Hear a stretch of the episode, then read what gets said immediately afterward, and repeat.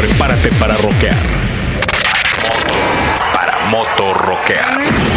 Motor Rocker Fest 2008. Stone, Stone Temple Pilots.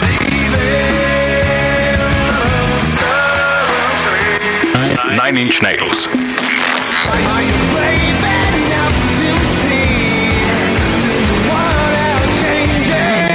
The Flaming Lips.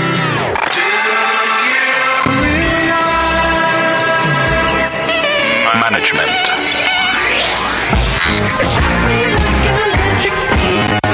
Dos escenarios, 14 bandas. 18 de octubre, Ciudad de México.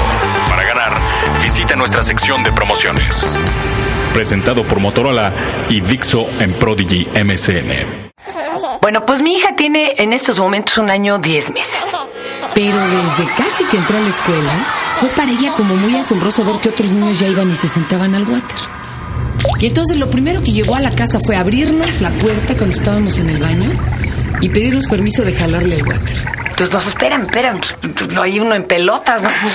Y Lo que hizo inmediatamente después fue avisar una micra antes de que sucediera. Entonces decía pipí, popó. sí, pero pues ya nos había ganado. Entonces no había cómo.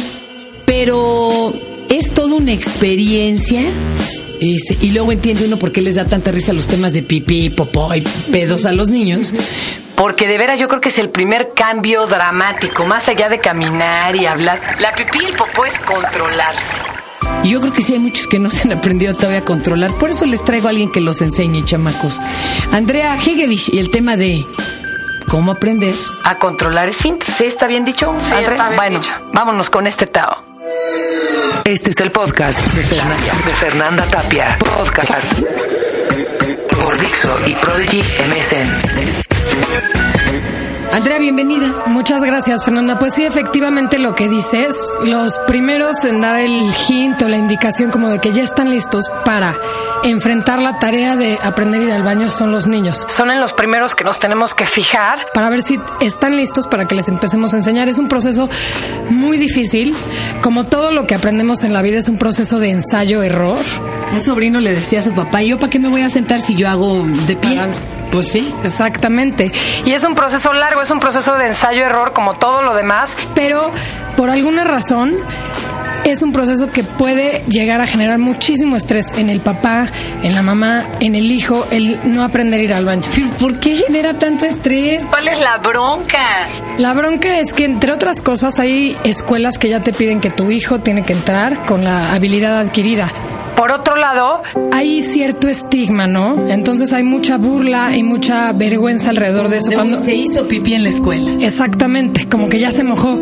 Cuando cualquier otro aprendizaje es ensayo-error y te vas a enfrentar a muchísimos errores, pero en este, en este proceso especialmente, cada error es vivido como un trauma y eso es lo que se busca ir disminuyendo, este trauma, ¿no? Si cuando empiezas a nadar te ponen primero flotis, si cuando empiezas a andar en bici, antes de soltarte en la bici sola te ponen rueditas, ¿por qué no hacer de este proceso de aprendizaje algo mucho más amigable, mucho más suave? Es tal vez el primer gran reto al que se enfrenten los niños y la como vivas las primeras experiencias, Te vas a quedar marcado. sí vas vas vas Oye, estableciendo un ¿esto ha sido precedente. así toda la vida o este mendigo estrés es así como algo moderno?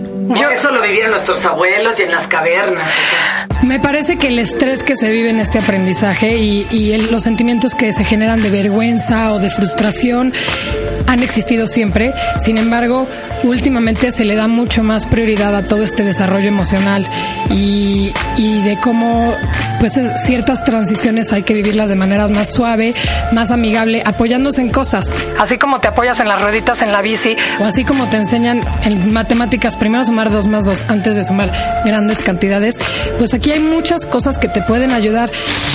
No, hombre, pero antes te ponen, ya habían sacado hasta como un cojín que te daba toques. Exacto. Que te sí, orinabas, imagínate. es peor de tra ajá, exacto, eso es peor de traumático que, que haberte hecho Oh, pipí en la cama. claro. Existen, por ejemplo, hay unos pañales, estos, ¿cómo se Los pull-ups. Los pull-ups son unos pañales que se ponen ya como calzones. Entonces, cuando tú ves que tu hijo empieza a dar como estas indicaciones de que ya avisa, como que ya se da cuenta qué significa querer ir al baño, ya sabe, ¿no? Que ahí viene la pipí o lo que sea, ya pide más independencia. Entonces, le puedes poner estos pañales pañales que son los pull-ups, se ponen como calzones, pero son pañales. Y ayuda a que si tu hijo tiene un accidente, en vez de ser el drama y el trauma de ya se mojó, cambien toda la cama o en la escuela, ¿no? Les dejan ahí en calzoncitos mojados. No, es un pañal. Se quita y se pone otro. Pero los empiezan a entrenar a decir quiero ir al baño, que le dé tiempo de ir al baño, bajarse, subirse como si fuera un calzón. Simplemente es una etapa de transición en vez de pasar directo del pañal al calzón, que luego puede ser como muy traumático. A ver, Beri, ¿Por qué hay niños que ya lo superaron y de pronto, a los cuatro, cinco, seis, se vuelven a hacer pipí en la cama en la noche? ¿Por qué? Pues hay muchísimas razones y de eso habla el libro que te comentaba hace rato, ¿cómo se llaman? Sammy el elefante y el señor camello. Y, y justo habla de eso, la incidencia, la reincidencia, ¿no? Se debe por muchas razones. Principalmente puede ser porque el proceso primario de aprendizaje fue muy estresante, lo vivió con mucha angustia el niño porque los papás, ándale niño, aprende y cada vez que se hace pipí era regaño y los calzones mojados y todo era un trauma. O porque hay un cambio nuevo, ¿no? Aprender a ir a la escuela, un hermanito nuevo, un divorcio, un problema en la escuela genera ansiedad y otra vez. Y por último, porque haya empezado el aprendizaje muy pequeño. Cuando los forzas antes de tiempo, desde muy chiquitos, es muy probablemente que de más grandes se regresen y otra vez empiecen a, a hacerse pipí. Pero entonces hay una edad. ¿Cuál sería la edad? Fluctúa mucho, hay teorías, cada una tiene sus edades. Yo pienso que empezar el aprendizaje, empezar a, a entrenarlo, por ejemplo, con estos pull-ups, ¿no? Y con otras actividades, a partir de los dos años y cachito. Se empieza a entrenar, se empieza a entrenar como cualquier otro aprendizaje. Es, pasas de una cosa en una etapa Pero de... ¿cuál sería un parámetro? O sea, de los dos y cachito hasta cuándo? Hay kinders que quieren que entre ya con la O sea, los habilidad. ya con la habilidad. A los tres. Otro del otro parámetro podría es, bueno, no podría ser, es que tú conozcas a tu hijo y te fijes en los indicadores.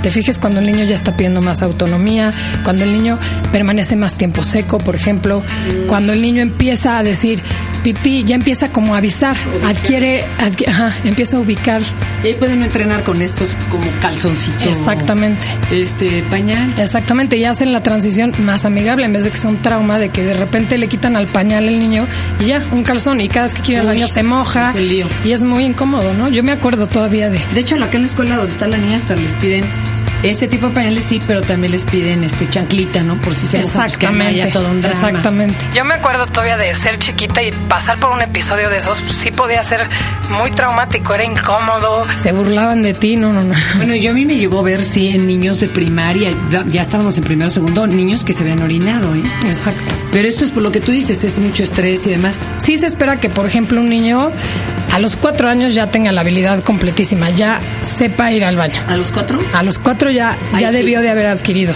la. Obviamente que hay casos, cada caso es una experiencia diferente, entonces se espera que de cuatro a seis el niño, o sea, es la edad como promedio en la que el niño ya completamente desarrolló estabilidad. Pero pues empezar a entrenarlo a partir de los dos años y medio no está nada mal. Oye, ¿Qué eh, relación tiene o con qué comportamiento adulto el controlar esfínteres? Ya ves que dicen, tienes una fijación anal o te quedaste en tu etapa ahí de la... ¿Qué, qué tiene que ver en un futuro? Pues sí tiene que ver muchísimo en tus relaciones a futuro, en cómo te manejas con las personas, con el trabajo, con los hábitos, ¿no? Las adicciones. Muchísima gente, por ejemplo, el cigarro habla sobre como una fijación en la etapa oral o la codera, por ejemplo, hablan como una como una cosa de la etapa anal, como que retienes, no das. Entonces, bueno, dependiendo de, cada... pero qué importante, o sea, sí, a fuerza tiene algo que ver. Pues sí, todo el O sea que- desarrollo. Te va marcando el desarrollo, ¿no? Y cómo vas viviendo las diferentes etapas, te va marcando.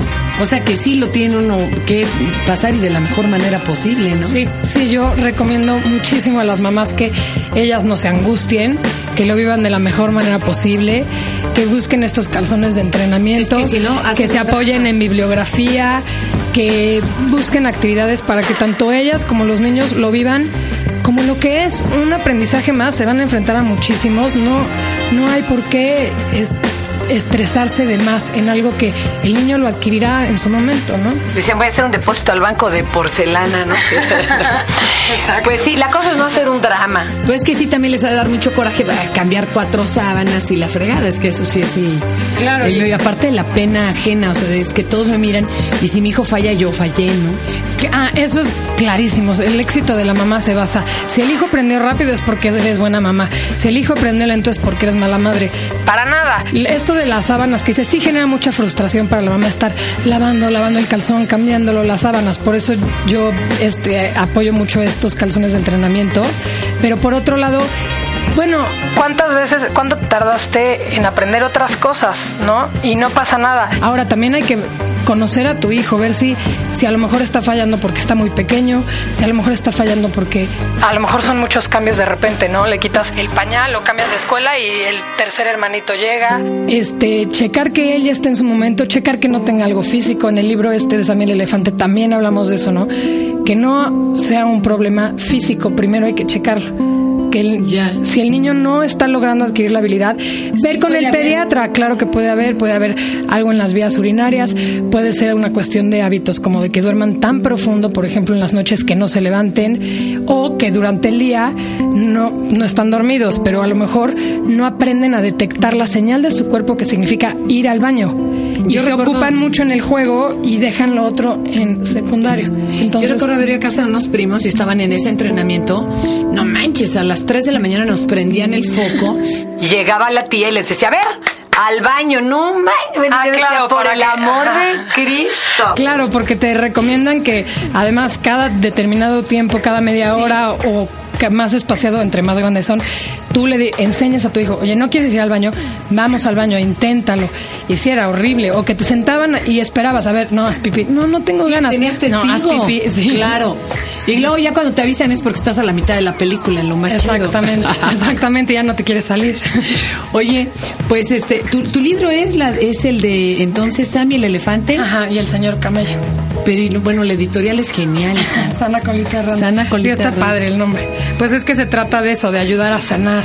La verdad es que la información nos baja muchos miedos y mucho estrés y muchas Muchísimo, angustias y mucho grito. Muchísimo. Y para decir, sí hay eh, Opciones. opciones, sí hay opciones para ayudar y para apoyar en estas transiciones. Entonces, bueno, hay que explotarlos. Es lo bueno de vivir en el 2008 ya. Por Dios, sí, pero a veces parece que estamos todavía clavados en el Sí. virreinato. Sí, sí, sí. Oye, pues muchísimas gracias, Ana. No, muchas gracias a ti. Y ahí está. Y por favor, mamás, no se ofusquen. De veras, luego creen que los logros de los niños son propios. Y también las derrotas. Y entonces les carga uno carrilla a los pobres chamacos que no la merecen, digo. Exactamente, ¿no? Pues ahí está. Pues ahora sí que yo quiero hacer pipí, papá. Gracias. Gracias.